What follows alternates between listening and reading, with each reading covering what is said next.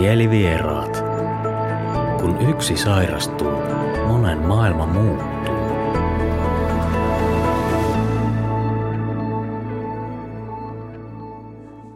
Tässä podcast-sarjassa käsitellään erilaisia aiheita liittyen tilanteisiin, joissa henkilön läheinen on sairastunut mielenterveyden häiriöön tai päihdeongelmaan. Tämä podcast on Mielenterveysomaiset Pirkanmaa Finfami ryn toteuttama. Minä olen Tomi Keiski ja toivotan teidät tervetulleeksi mielivieraiden pariin. Viha, häpeä, syyllisyys. Tänään käsitellään miehiä, joiden elämänkumppanilla on mielenterveyden ongelma. Tarkemmin aiheena on tunteet. Vieraina meillä on psykiatrian dosentti Klaus Lehtinen sekä kaksi kokemusasiantuntijaa. Ville on perheenisä ja aviomies, jonka puoliso sairastaa, ja Ville esiintyy tässä peiten nimen turvin. Hilkka on puolestaan äiti, aviovaimo ja mielenterveyskuntoutuja. Kokemusasiantuntijat ovat tässä meille kaikkein tärkeimpiä, joten kuunnellaan heitä. Tervetuloa kaikille. Kiitos. Kiitos. Ja tämän päivän tavoitteena on oppia ymmärtämään paremmin miehen elämää tällaisissa vaikeissa tilanteissa. Samalla tarjotaan tietoa ja vertaistukea näin podcastin muodossa. Mutta ihan alkuun voitaisiin kysyä Villeltä, että miten tähän tilanteeseen on tultu, että mikä on sinun tarinasi? Tota niin, jos aloitetaan ihan lapsuudessa, että äh, semmoisessa äärikonservatiivisessa uskonnollisuudessa äidinmaidosta asti – tästä kyseistä uskonnollisuudesta erkaantuminen, oman itsensä löytäminen ja etsiminen, vaimon tapaaminen ja huomasin, että tässä on nyt jotain hämärä, niin sanoin, että mä en sitten ala sun terapeutiksi. Ja itse asiassa se on pitänyt. Mutta siitä lähtien on nähnyt, että mielenterveys palveluita tullaan tarvitsemaan. on antanut sille sen oman ajan, koska hän itse tahtoo kautta joutuu niihin palveluihin turvautumaan. Ja sen jälkeen, kun palveluiden piiriin on tullut, niin erinäisiä jaksoja vakavan masennuksen kanssa, joka vaimolle diagnosoitiin, itsetuhoisuuden kanssa – ja muuten niin perheelämän kanssa. Semmoinen 12 vuotta sitten oli tämä kysymys vaimonneli ja vieläkin ollaan yhdessä ja näyttää, että miksi tätä kaikkea, mitä nyt ollaan saatu aikaiseksi rakennettua, rakentaisi uudelleen. Siksi näen, että myös tulevaisuudessa ollaan yhdessä. Mitenkäs Hilkka, mikä se on sinun tarinasi? Öö, mä oon itse pienestä pitäen ollut, ollut no kauniisti sanottuna mielenterveyskuntoutuja. Et mulla on, mulla on taustalla vanhempien ero, josta, josta alkoi sellainen, että syyllistin itteeni asiasta ja siitä se sitten on tavallaan lähtenyt. Ja mulla on kaksisuuntainen mielialahäiriö ja epävakaa persoonallisuushäiriö – ja ne näkyy meillä tosi paljon arjessa. Ollaan oltu seitsemän vuotta yhdessä ja tällä tiellä ollaan ja mennään tälleen lyhyesti ja ytimekkäästi. No, Klausilta voisin sitten kysyä, että kun perheen kahdesta aikuisesta toisella on mielenterveysongelma, niin millaiset tunteet on tässä niin kuin tyypillisiä ja poikkeaako ne periaatteessa perheistä, joissa mielenterveysongelmaa ei ole, niin millä tavalla? Että miten niin psykiatrian kautta katsottuna asia näyttäytyy. Ainakin sillä lailla, että kyllä ne tunteet on voimakkaampia tyypillisesti. Tosin täytyy sanoa, että kyllä normaali perheessäkin aika voimakasta kieltä ja tunteita käytetään. Että kyllä ihmiset tunteittensa kanssa joutuu sotkuun, vaikka eivät olisi diagnoosia saanutkaan. Että se, ne vaan eksyy sitten hoidon piiriin, joilla on, joilla on diagnoosi, jos näin sanotaan. Me, jotka emme ole saaneet diagnoosia, emme ole vielä päässeet hoitoon, näinhän se aina on. Että aina kun kunnolla tutkitaan, niin kyllä jotakin löytyy. Onko siellä tunteissa jotain tietyllä, tiettyjä tunteita, mitkä korostuu sitten? Oikeastaan semmoinen, jos ajattelee masennusta, niin kyllähän tämmöistä niin kuin häpeä ja syyllisyys on hyvin tyypillisiä. kaksisuuntaiseen liittyy tämä, tämä niin kuin vihan ja, ja semmoisen läheisyyden tunteet ja, ja yksin jäämisen kokemus, jos ajattelee tätä epävakautta ja semmoista, niin on semmoinen, joka saattaa pelästyttää aika tavalla ja nostaa semmoisia yllättäviä tunteita. Mutta musta Ville sanoit hyvin, että ei pidä ruveta terapeutiksi, että se ei ole se puolison tehtävä. Että se ei, ole, se ei kuulu niin kuin parisuhteeseen. Joo, siinä on vaan aika taiteileminen aina, että osaa pitää sen oman alueensa ja näyttää, mihinkä se loppuu. Joo. Jos lähdetään liikkeelle tuosta häpeästä, niin miestähän pidetään usein sellaisena ihmisenä, joka ei välttämättä puhu tunteistaan kauheasti. Ja tämmöinen orkesteri kuin Timo Rautiainen ja Trio Niskalaukaus käsittelee kappaleessa Nyt on mies aihetta vähän karikatyyrisesti, eli siellä on tällainen lausahdus, kun kyllä mies kivun kestää, mutta ei häpeää. Niin miksi se häpeä on meille niin vaikea paikka? Liittyykö siihen pelko leimautumisesta tämmöisestä stigmasta eli häpeäleimasta? Itse mä näen, että toi koko sanonta tulee ihmisiltä, jotka on esimerkiksi sodassa olleet, nähneet raakoja asioita, eivätkä ole pystyneet käsittelemään niitä ja sitä kautta tällä ei tunnetasolla siirtävät sitä sukupolvelta toiselle. Itse on taas, koska näin näen, niin pyrkinyt tämän asian katkaisemiseen ja sitä kautta niin kuin pyrkinyt siihen, että en siirtäisi enää lapsellinen niitä asioita, mitkä minun sukupolven pitäisi jo käsitellä ja päästä ylittä. Tosin varmasti epäonnistunut aika monestakin näissä kohdissa.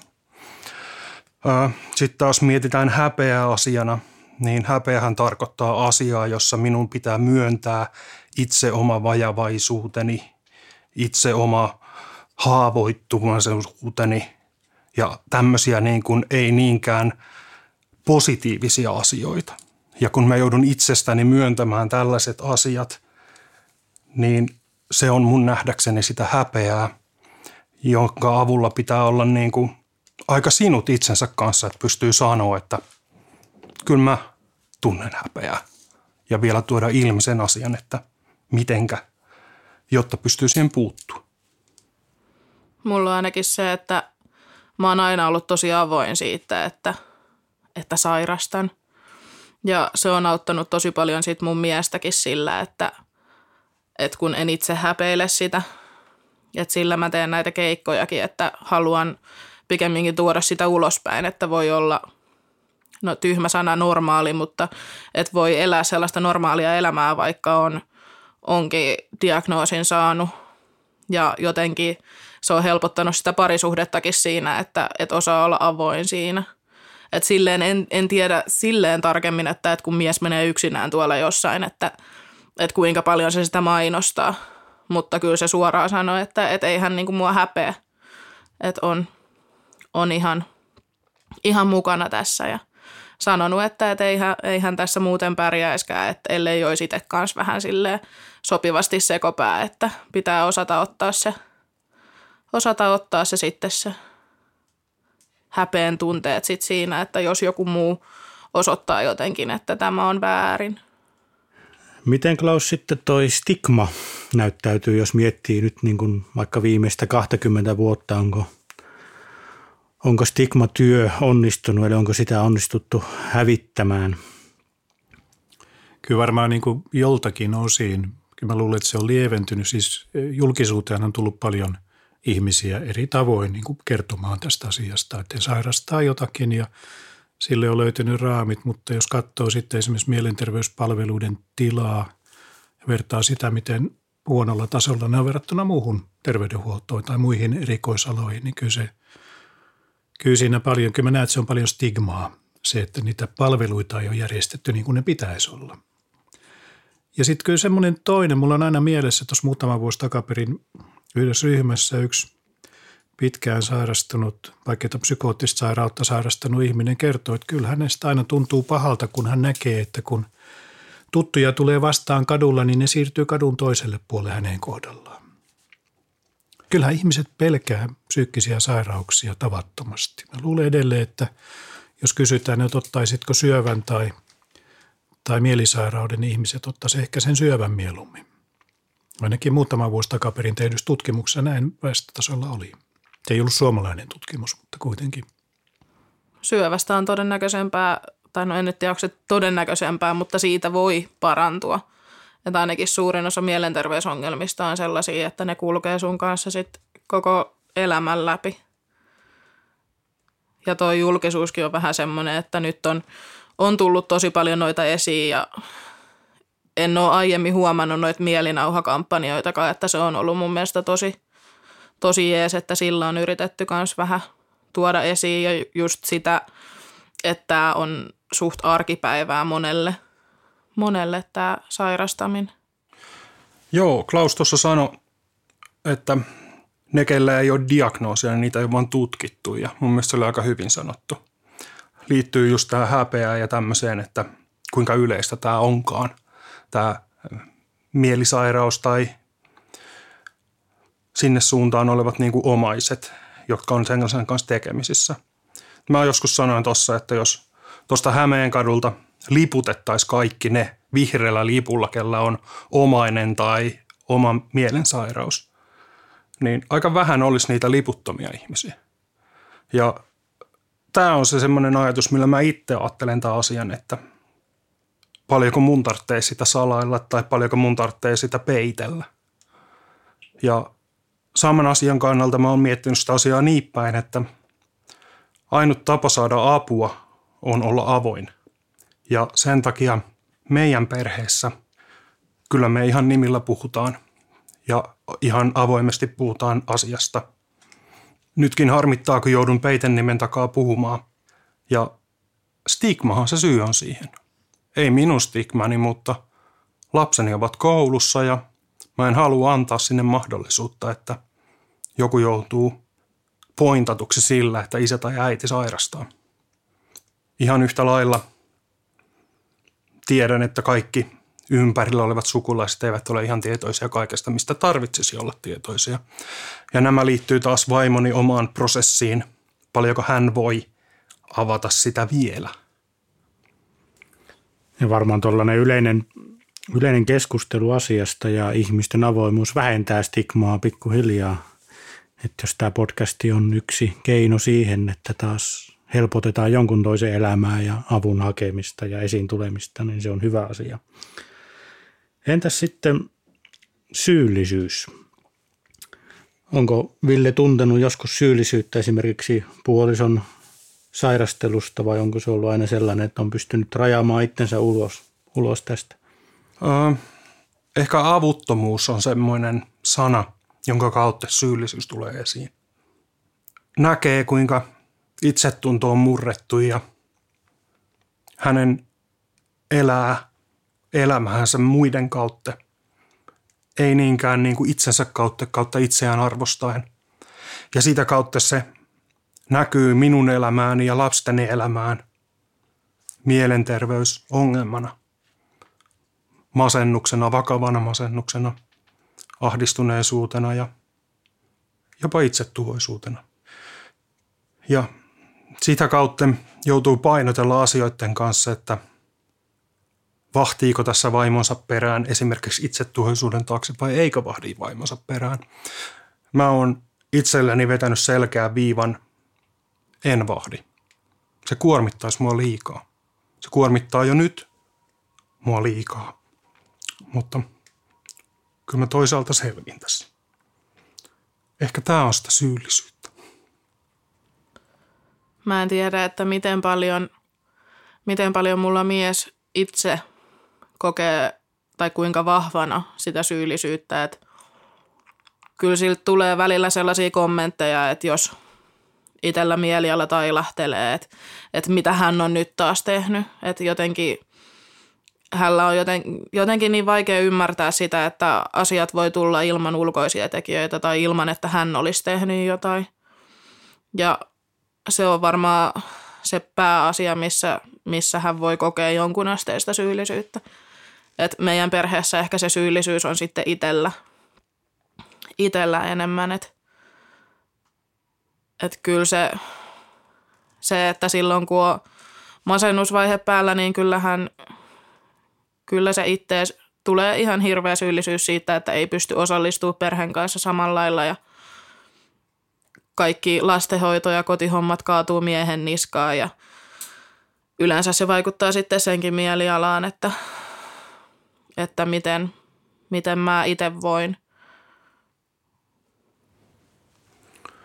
Joo, ehkä meidänkin perheessä, jos miettii sitä niin päin, että itse olen tämä perhettä kannatteleva puoliso esimerkiksi rahallisesti, taloudellisesti ja muuten tällainen. Ja toisaalta vaimo varmasti kokee syyllisyyttä siitä, että hän ei pysty tällä kortta kantaa kekoon taloudellisesti tai muuten. Mutta sitten taas mä näen älyttömän arvokkaana sen ajan, mitä vaimo toisaalta viettää lasten kanssa silloin, kun mä oon jossain töissä. Tai mä palaudun siitä töistä niin, että mä taas jaksan viettää aikaa lasten kanssa. Äärettömän iso kunnioitus vaimolle, että sairaudestaan huolimatta hän pystyy aika isoja siivuja elämästä elämään lasten kanssa. Mutta ehkä siinä on mulle myös sitä syyllisyyttä, että kun itse ei jaksa, kun kuormitusta tulee vähän niin kuin töitten kautta ja sitten kodin kautta ja vähän niin kuin joka puolelta. Näihin asioihin meille on onneksi tullut apua kunnan toimesta. Meillä on tukiperhe, ollut kahdeksan vuotta. Sosiaalitoimen asiakkuus ollaan ja muita tällaisia asioita, jotka voitaisiin hyvin niin kuin stigmaannuttaa. Mutta me ollaan taas nähty se niin, että mitä enempi me jaetaan sitä tietoa, mitä laajemmalle me jaetaan sitä tietoa, sitä paremmin me saadaan apua. Ja sen takia me ollaan niin kuin itse tehty se valinta, että ihan sama. Niin kauan kuin isoveli on meidän puolella, niin me ollaan isovelin kanssa kaveri.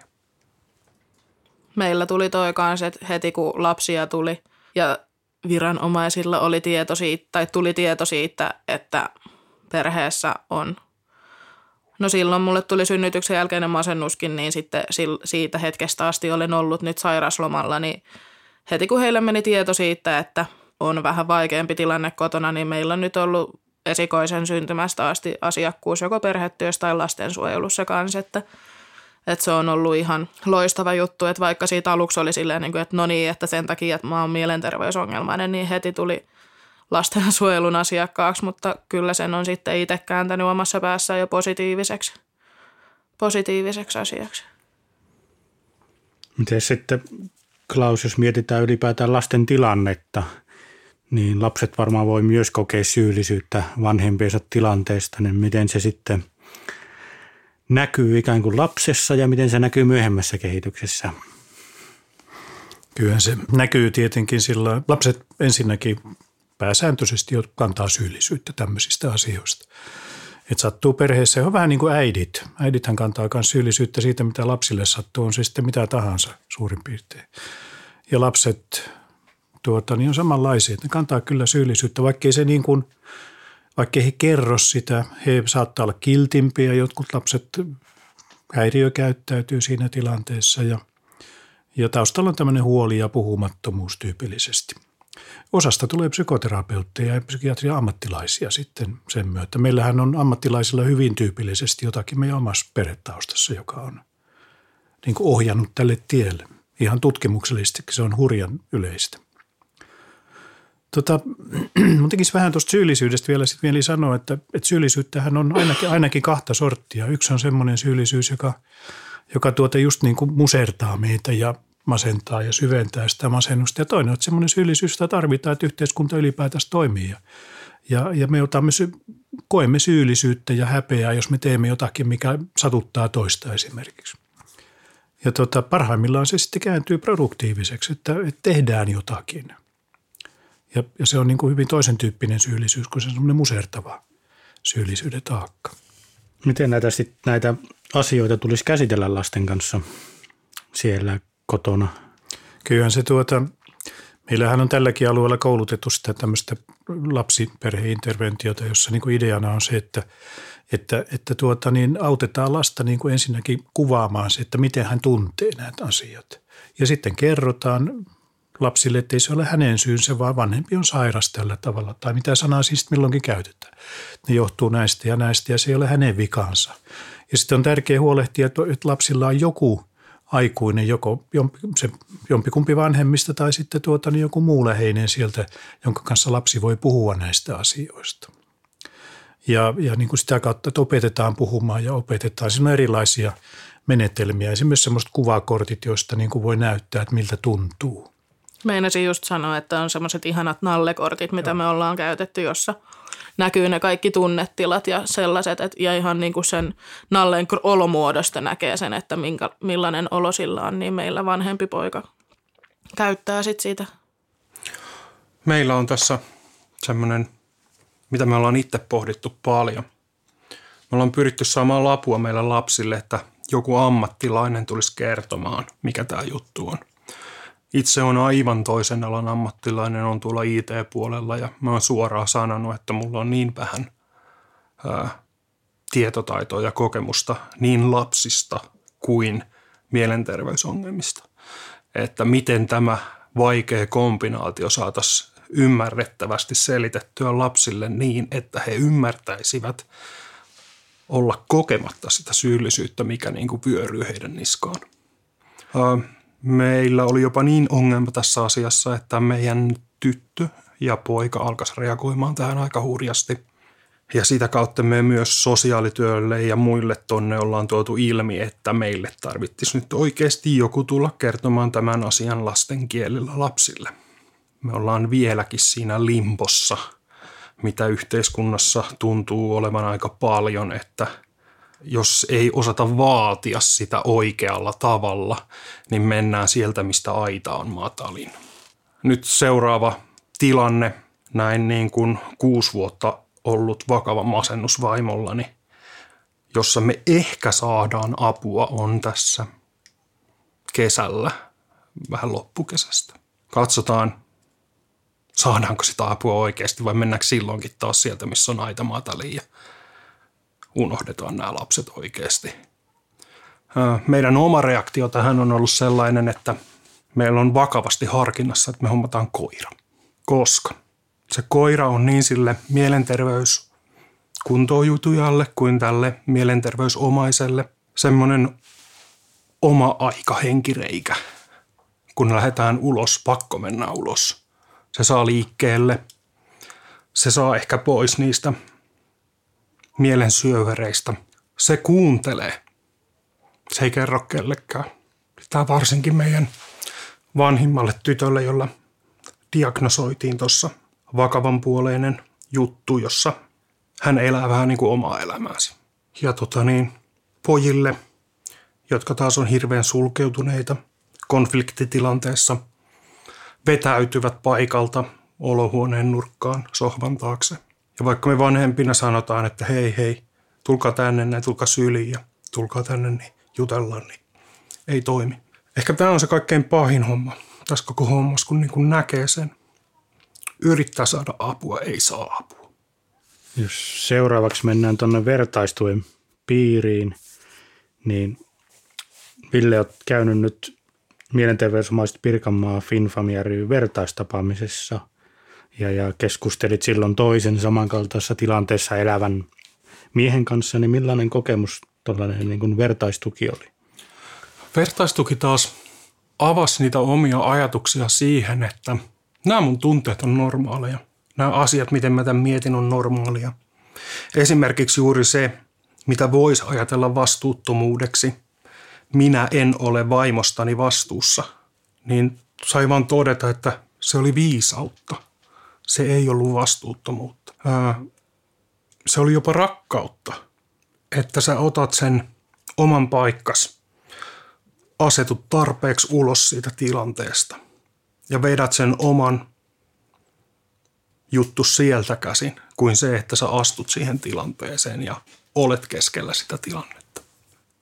Välillä hirvittävän rankkaa, varsinkin kun ei saa aina sitä ymmärrystä, että onko tässä vaan niin itsekäs, että oman itsekkyyden takia tämän tekee?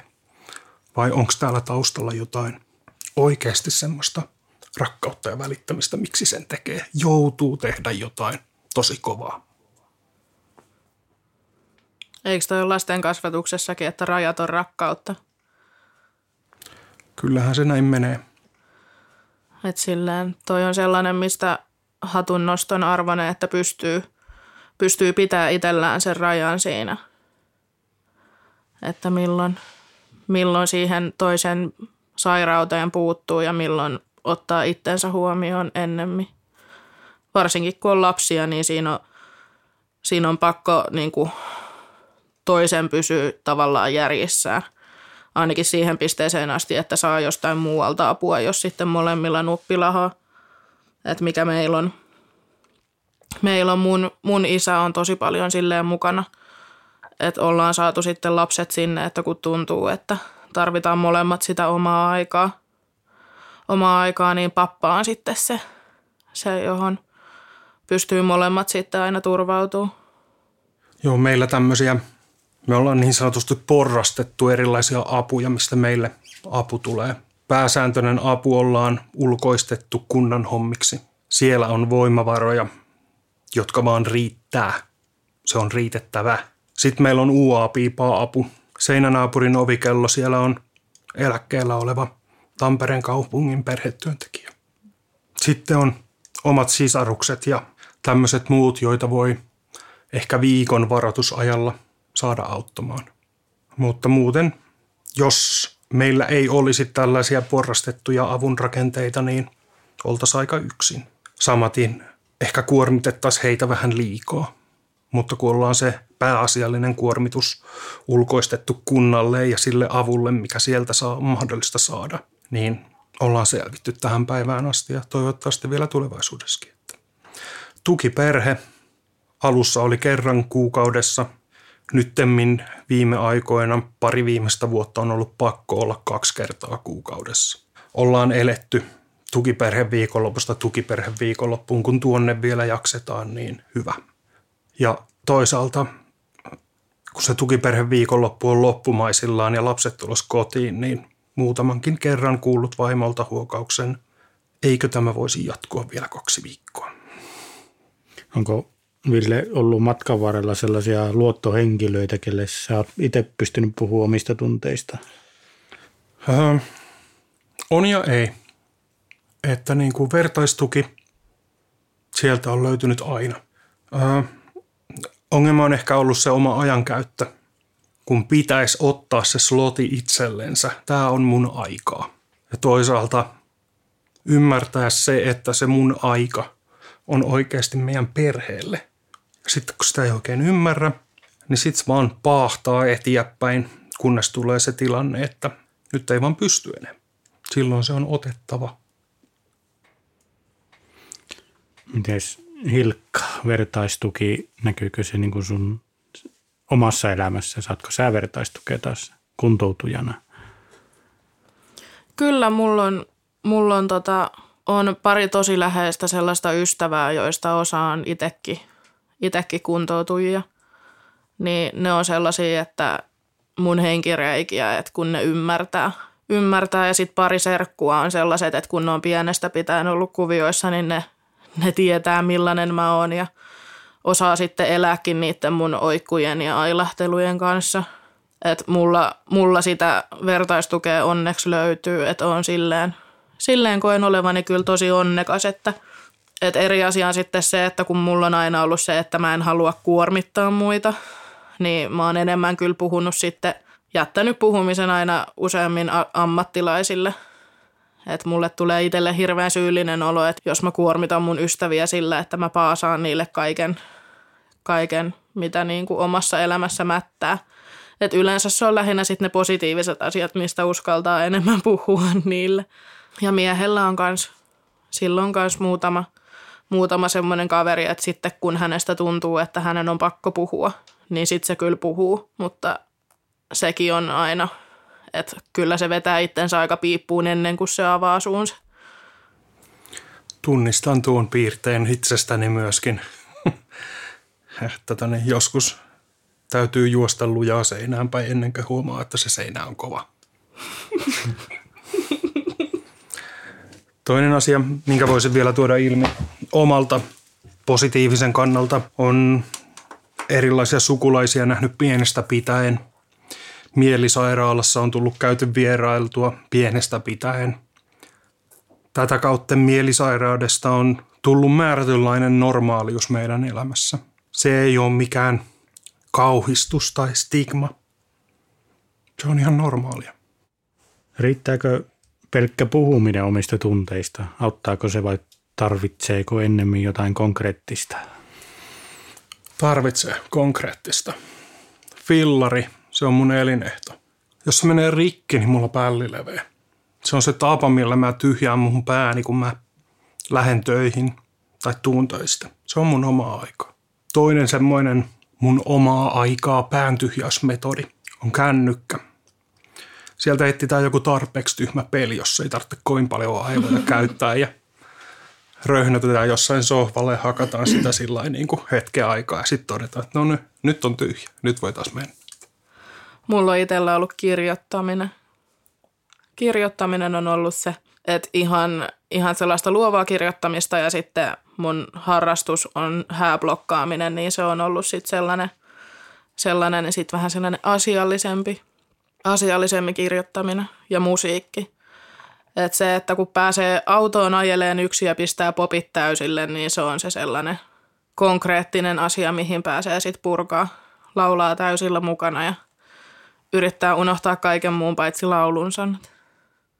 Ja mies, mies käyttää sitten sen purkautuminen on se, että se pelaa kans, että se on, hänellä on se pieni hetki aina välillä, että pistää koneen päälle ja kuulokkeet korville ja kaikki muu katoaa siksi aikaa, että hän on siellä pelimaailmassa. Miten Ville sitten, kun tuollainen kotona on vaikeita tilanteita ja jaksaminen on koetuksella ja kun pitäisi saada se pää tyhjennettyä, mutta millaisia tunteita silloin siellä mielessä on ennen kuin sen tyhjentää? Ehkä sitä kuvaisi sillä lailla, että sä menät hukkua ja sä haukot henkeä. Sitten kun sä pääset tyhjentämään sen, niin se on vähän niin kuin saisit happea. Sen jälkeen, kun sä oot happea, niin sä jaksat uuden rantaan. Mites Klaus, jos puhutaan ylipäätään tunteita, niiden hallitsemisesta, niin voiko sitä oppia sitä tunteiden hallintaa? Minusta se sana hallinta on vähän väärä tässä kohtaa. Sitä käytetään kyllä paljon, mutta tunteethan tulee jostakin ja enemmän se on niiden kanssa elämän oppimista. Mun mielestä kuin sitä, että niitä no hallitsisi. Ei ne, ne tulvahtaa jostakin. Mun tekisi mieli sanoa tuohon, mitä sä Hilkka sanoit siitä, että nämä on usein parantumattomia. Mä oon psykiatrina vähän sitä mieltä, että meidän alalla ihmiset paranee yllättävänkin usein. Se ongelma on se, että hoitoon tullaan niin myöhäisessä vaiheessa, että – että jos päästäisiin hoitamaan niitä siinä vaiheessa, kun ne on vasta kehittymässä, niin hyvin moni sairaus, sairastuminen voitaisiin ehkäistä. Mutta meiltä puuttuu tämä puoli kutakuinkin täysin vielä Suomesta ja maailmaltakin aika tavalla. Ja sittenkin vaikka on sairastunut, niin, niin meillähän ei tänä päivänä käytetä niitä kaikkia hoitomenetelmiä, mitä pitäisi käyttää. Sähän Ville viittasit siihen, että ei sitä apua välttämättä saa, kun vaikka olisi selvä tarve ollut pitkän aikaa, niin ei sitä välttämättä tule. Ja se on tämmöistä – valitettavaa priorisointia, mitä yhteiskunnassa tapahtuu, että ruumista hoidetaan hyvin ja mieltä vähän sillä vasemmalla kädellä. Näin se valitettavasti menee. Mä käytin nimeä limbossa oleminen. Hmm. Se on sitä joo, joo. Löllymistä semmoisessa epätietoisuudessa, josta näkee, että tähän saa apua jotenkin tuolta, mm. mutta se ei koskaan tule perille, niin sitten löllytään siinä pitkän aikaa ennen kuin saadaan se tulemaan perille asti. Mä olen esimerkiksi melkein 20 vuotta seurannut yhden potilaan kehitystä. Hän on ollut koko ajan suurin piirtein psykoterapiassa. Hän on tarvinnut sitä, mutta hän on siinä aikana perustanut perheen ja ammatin ja pari lasta ja voi itse asiassa hyvin. Hän kysyy aina välillä, että, että onko hän vielä sairas vai ei. Ja mä sanoin, että se ei mun mielestäni, mutta, mutta to, toki elämässä tulee tilanteita, joissa hän hyötyy siitä, että hänellä on se terapeutti olemassa vielä. Samatit täältä omaisen näkökannalta esimerkiksi juuri vaimoani kun mietin, niin meidän perheessä se heijastuu vaimoon sillä mitenkä hän näkee itsensä muiden kautta, ei itse itsensä kautta, ei arvosta omaa itseänsä. Ja tätä kautta meidän perheeseen tulee masennusta, ahdistuneisuutta, itsemurha-ajatuksia, niin kuin kerroin. Sitten aika monesti puututaan tähän masentuneisiin, itsetuhoisuuteen, muihin tällaisiin asioihin. Kun se syvempi ongelma on siinä, miten sä näet itsesi. Mutta nyt kun ihminen on oppinut itsensä näkemään niin kuin hän itsensä näkee, niin hankala on sitä muuttaa. Se on se sama polku, yhtä hidas, käveltävä vähän niin kuin väärään suuntaan. Ja tämä ajatus on täysin IT-jannun tyyppi, jolla ei ole mitään psykologista koulutusta, mutta näin mä sen näen. Joo, kyllä se ihan oikein näet se, että se jos ajattelee vaikea traumatisoitumista, niin se on pitkäaikainen psykoterapia, mikä siihen tarvitaan. Puhutaan väkkiin, niin kuin tämä munkin, josta kerroin, niin parikymmentä vuotta hän on siellä meillä kohta kulkenut ja hyötynyt ihan selvästi ja tavattoman paljon. Ja, ja tuota, niin voisi sanoa mun mielestäni alkaa olla kutakuinkin terve jo oikeasti. Mutta, tuota, mutta totta kai niin kuin kaikille meille, ter, niin sanotulle terveillekin, niin jos joku asia siellä elämässä niin kuin meitä kuormittaa, niin kyllä me kaikki ollaan silloin enemmän ja vähemmän reagoidaan siihen psyykkisesti. Ja, ja, ja sitten jos siellä on jotakin semmoista meidän elämässä, joka on, jos, jos meillä on vähän niin kuin heikko kohta, niin, niin, niin se riski on, että sitten joku asia uusi ja, ja joutuu vähän niin kuin miettimään ja pysähtymään, että mikä tässä nyt oikein niin kuin elämässä tuota, niin taas pompahtaa pintaa ja, ja ehkä hakemaan apua tai sitten itse selvittämään sitä asiaa. Mutta, mutta paljon enemmän voitaisiin tehdä. Myöskin pitkään sairastuneiden kohdalla. Se on ihan selvä. Kyllä sen on itsekin huomannut, että, että välillä pitää olla siinä pisteessä, että on viemässä iteltään hengen, että saa apua. Että se, että vaikka itse tiedostaisi sen pahan olonsa jo ajoissa, niin kuin siitä avaa suunsa, niin ei välttämättä saa sitä apua silloin. Että sit vasta kun on silleen, että mä hyppään sillalta alas – niin sit vastaan silleen, no sulle, sa, pääsetkö puolen tunnin päästä lääkärille, että, että sit pääset kyllä. Näin omaisen näkökulmasta heitän semmoisen toisen ajatuksen tästä, joka tukee tätä sinun ajatustasi. Viimeisin kerta, kun vaimo joutui sairaalaan, korjaan pääsi sairaalaan, tapahtui niin, että mä soitin ensiapuun ajan, vein vaimoni sinne ensiapuun. Lääkäri otti todesta, soitti pitkään niemeen. Pitkästä niemestä sanoi, että kun nyt ollaan tämmöisessä MTTn piirissä jo, että tehdään sitä vähän tehostetummin ja mennään sillä eteenpäin. Siinä vaiheessa mä heitin paperin pöydälle ja kysyin siltä lääkäriltä, että jos joku tappaa itsensä, niin lyökkö nimen alle. Ja siinä kohtaa se lääkäri sanoi, että menkäs vähän vielä tuohon odotushuoneeseen, hän soittaa uudestaan niemeen. Ja sen jälkeen, kun mentiin takaisin, niin oli äänikellossa vähän erinäköinen. Toisin sanoen, ehkä se yksi rankkuus ja siinä limpossa eläminen, mikä mä oon tässä viitannut, menee just tällä, että sun pitää tietää ja osata, miten tätä yhteiskuntaa ohjataan, jotta sä saat apua. Ja tää on ihan hirveetä, koska vaimoltani jos kysyt, että apua, niin se vastaa aina, enköhän mä nyt tästä selviä. Ja nyt sitten, kun lääkäri tekee päätöksen ja menee sieltä, mistä aita on matalin, koska yhteiskunta, koska raha, koska resurssit, niin tämä limpo jatkuu. Siinä vaiheessa, jossa pistät faktan faktaa vasta ja lyöt pöydälle ja pyörät nimen alle, ja niin, että se vastuu siirtyy, niin sä saat apua. Mitenkään muuten sitä apua ei tunnu saavan. Se on väärin. Ja itse huomasin sen, että sen jälkeen kun tuli äidiksi, niin sai paljon enemmän niin kuin helpommin apua. Et silloin ennen sitä niin oli vähän silleen, että pompittiin silleen ja tälleen. Ja heti kun tuli vanhemmaksi, niin sitten sit sanottiin näistä kaikista, että mitä sulla on mahdollisuuksia saada, mitä palveluita. Ja et sitten sai kaikki laitoskuntoutukset ja psykoterapiat ja tällaiset, mistä ei ollut ennen, vaikka on niin kuin 13-vuotiaasta asti sairastanut tai saanut apua 13-vuotiaasta asti. Sairaus on tullut jo ennen, mutta et pitkään sairastanut eikä ole, eikä ole mitään sellaisia lainausmerkeissä ylimääräisiä palveluita tarjottu. Niin heti kun tuli lapsia, niin saman tien niin kuin lueteltiin jo, että mitä vaihtoehtoja sinulla on. Meillä kanssa se alkuaskel mielenterveys kuntoutujaksi otettiin synnytysmasennuksen kautta. Ja tota niin, sitä ennen jo oli nähtävissä asioita, mutta semmoinen perusterveydenhuolto jostain syystä katteli ne asiat läpi sormien. Tai sitten vaimoni ei osannut niitä ilmi tuoda esille niin, että olisi kukaan voinut mitään huomata. En tiedä. En ole tätä nähnyt tarpeeksi läheltä. Rupesin näkemään tätä vasta läheltä sen jälkeen, kun synnytysmasennus vanhimmalla lapsella aikana ja siitä eteenpäin loput lapset. Jos mennään vihan tunteeseen, joka on tietenkin niin kuin äärettömän voimakas sanana ja voimakas tunne, niin se tietenkin voi kohdistua itse siihen sairauteen tai sitten esimerkiksi hoitotahoihin, mutta sitä voi varmasti tuntea myös välillä puolisoa kohtaan.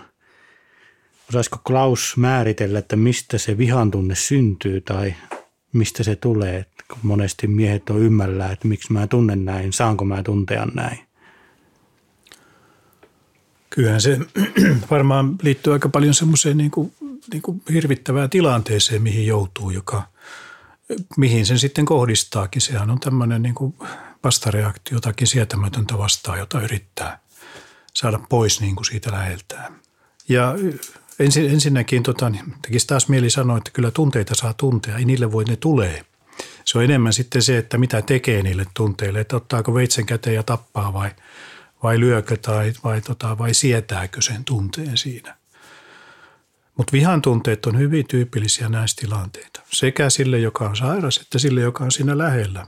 Ja niin kuin sä sanoit, niin se voi sitten niin kuin kohdentaa johonkin, taas tämä pirun sairaus tai, tai mikä se nyt sitten onkin, niin joka siinä johon se kohdistuu, mutta, mutta ensisijaisestihan me hyvin usein kohdistetaan se siihen ihmiseen, jolle me ollaan vihaisia ja se on vaikea niin kuin erottaa, että tässä nyt taas tämä sairaus kummittelee. Sitten toinen asia on, että eihän se aina ole se sairaus, se onkin pikkasen semmoinen erottaminen. Kyllä sitä suuttuu niin kuin muutenkin puolisollensa eri tilanteissa, kumma kyllä, niin pakkaa käymään. Mutta, mutta vihan tunne on semmoinen, jota me helposti pelästytään itsessämme sitten myöskin ja, ja siihen sit, siitä tulee tämä syyllisyys ja häpeä, että kuinka mä voin tuntea tämmöisiä, mutta niitä tunteita tulee. Joskushan se sitten johtaa perheväkivaltaa ja tämmöisiin tilanteisiin, jossa on sitten syytä hakea apua molemmin puolin. Ei se ole pelkästään miehet, jotka lyö. Silloin on viisasta kyllä niin kuin lähteä sitä miettimään, jos ei siitä pääse eroon, koska se nyt on tietenkin lapsille aivan erityisen hankalaa. Ja, ja, ja tässä puhuttiin näistä lapsille, niin on kauhean tärkeää sanottaa heille, että, että, että tuntuu niin pahalta, että nyt suutuin ja olen pahoillani, että pelästytin teidät. Ja tekisi mieli sanoa tuohon Ville, kun sä aikaisemmin sanoit siitä, että, että ottaa lapsia lähelle ja antaisi heille tilaa puhua, niin tärkeää on varmaan en, enemmänkin itse kertoa se, niin kuin sanottaa sitä tilannetta heille. Lapset puhuu sitten, kun on se aika ja kun he kokee olonsa riittävän turvalliseksi, niin kyllä sitten puhuvatkin, mutta – mutta, mutta se on enemmän, mä luulen se vaan, että saavat kokea sen turvalliseksi sen, sen hetkisen tilanteen sitten sen mahdollisen tapahtuman jälkeen, mikä siinä on ollut.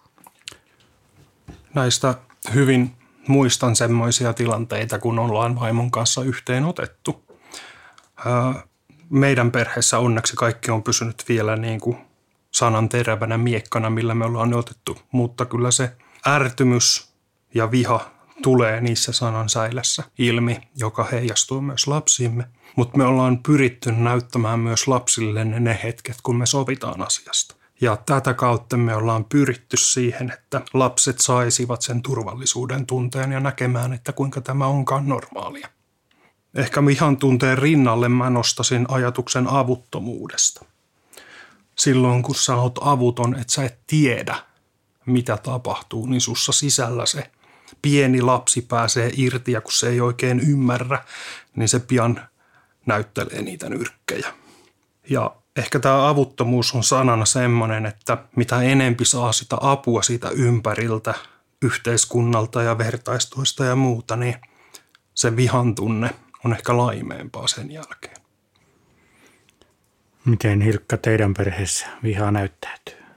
Meillä se on silleen aika molemmin puolista – mutta harvemmin se on sellaista, että, että niin kuin tapellaan.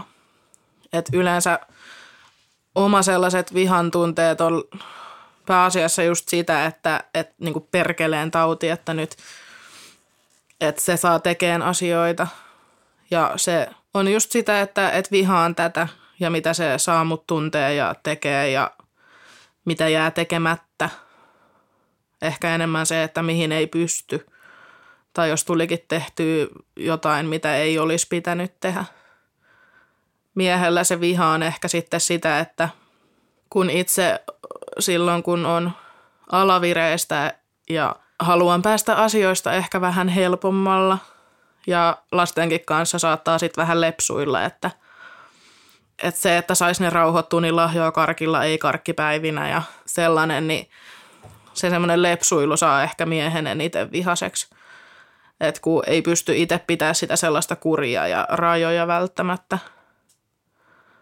Muuten en ole sellaista vahvaa vihaa nähnyt muuta kuin just siinä, että miten, miten tämä tauti saa mut käyttäytyy. Että se on, se on se pahi. Ehkä tässä kohtaa tällä omaisen näkökannalta, niin se kysymys kuuluu, että eikö sä nyt itse voisi asprostaa itseäsi itses kautta? Mikä siinä on niin vaikeaa? Ja tässä kohtaa se tulee niin kuin vihana. Toki, jos taas katsoo tätä asiaa niin kuin laajemmalla aspektilla out of the box, niin kyllähän se nyt on ymmärrettävää, että hän siihen pysty. Mutta se, että itse näkee sen jostain syystä joissain hetkissä niin sokeasti, että niin kuin oikeasti niin kuin osoittaa sellaisella, joka on hänelle lyömäase, vaikka ei tarkoita sitä. Se on kyllä se kaikkein pahi. Että jos jos puoliso avaa sen suunsa ja on just silleen, että et, etkö sä nyt tajua, niin se tuntuu kyllä, se on ihan hirveä. Kun itse kuitenkin kun tajuaa sen, mutta ei pysty siihen, niin se on tosi vaikeaa. Uskallatteko te puhua avoimesti tunteista puolison kanssa tilanteessa kuin tilanteessa? Kyllä mä ainakin. Että se on, se on ehkä tämä mun mies, jolla on välillä vähän vaikeampi, vaikeampi silleen. Ei se hirveästi niinku peittele, että jos ei se puhu, niin kyllä mä siitä olen oppinut näkemään hänestä, että mikä on milloinkin tunnetila, mutta ei, ei se kyllä hirveästi puhu. Melkein joutuu kysyä, että villasukilla vai ilma. Välillä joutuu pitämään niitä villasukkia jalassa, että antaa toiselle sen tilan, mikä mahdollistaa sen parantumisen. Ja sitten jos ne villasukat ottaisi pois jalasta, niin ehkä tulisi näitä vihan tunteita näytettyä sillä niin kuin äsken oli puhetta, mikä oli se kaikista pahin.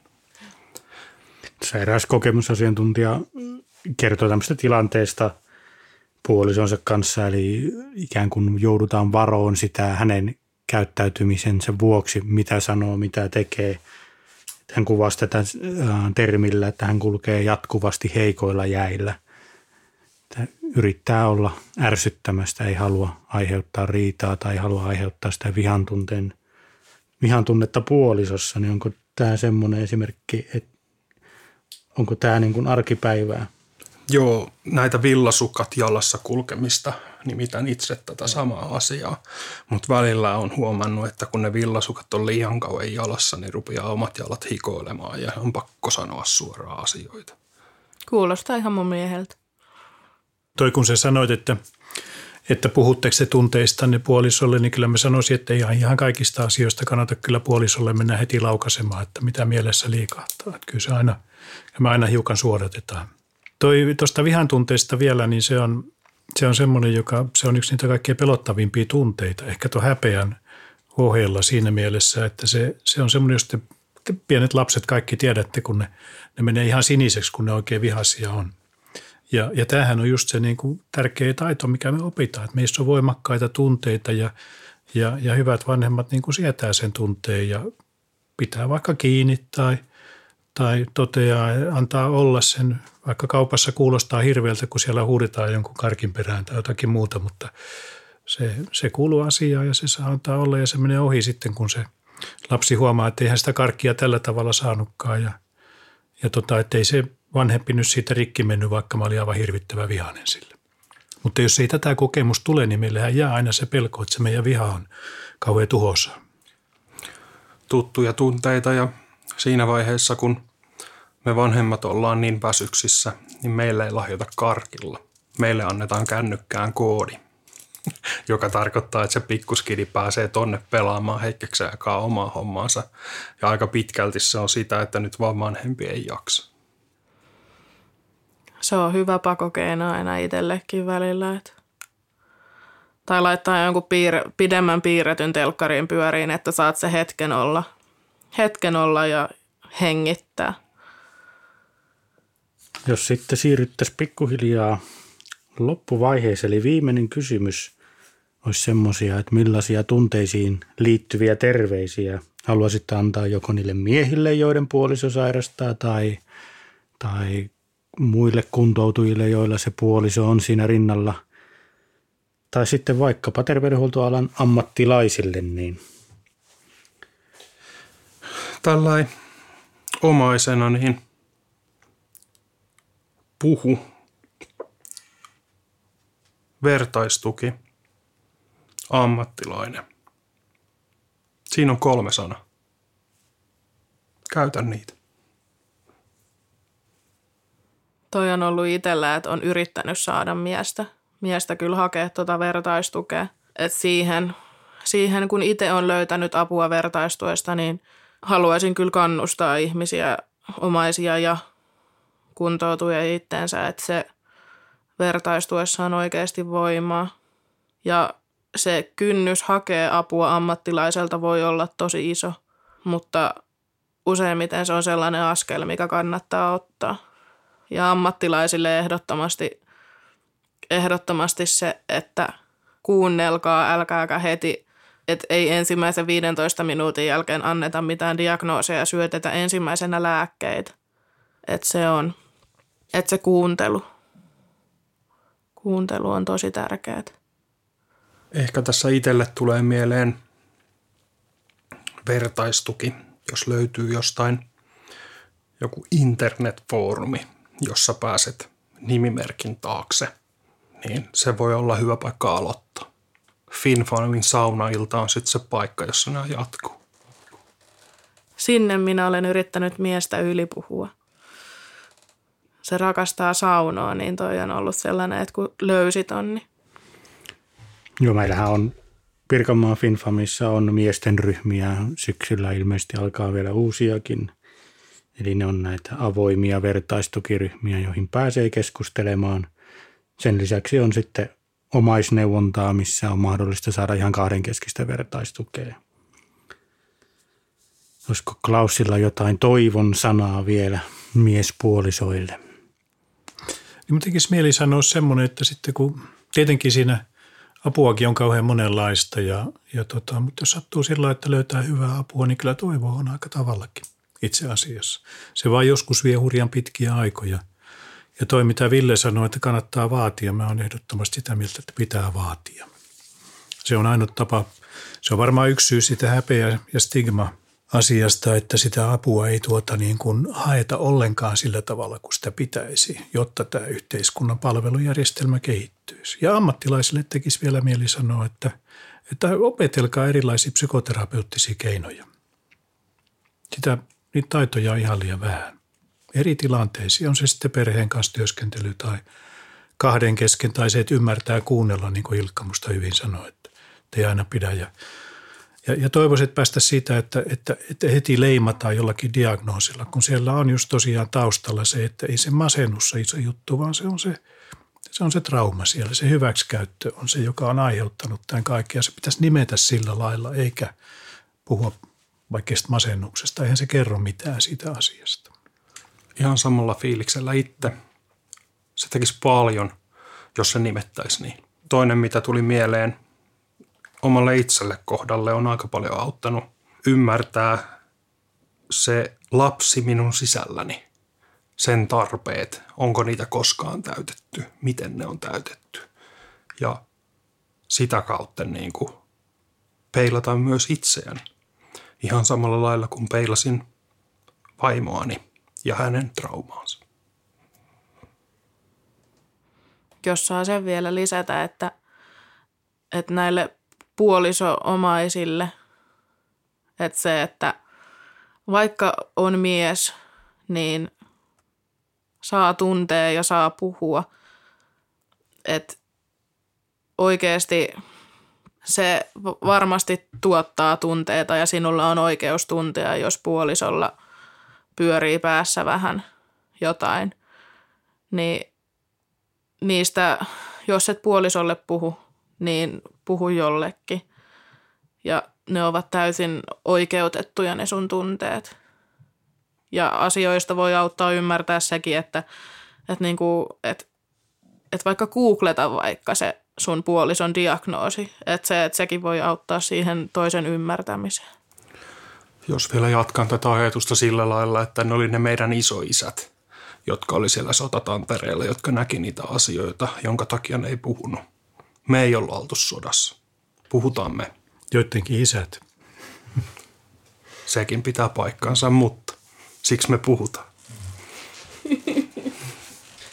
Kiitokset, että kuuntelitte Mielivieraat podcastia. Voit jättää meille palautetta ja esittää toiveita aiheista, joita haluaisitte tämän podcastin käsittelevän. Suuntaa siis osoitteeseen www.finfamipirkanmaa.fi kautta podcast ja auta meitä parantamaan tätä asiaa. Ja suuret kiitokset myös vieraillemme ja kaikkea hyvää jatkoon. Kiitos. Kiitoksia.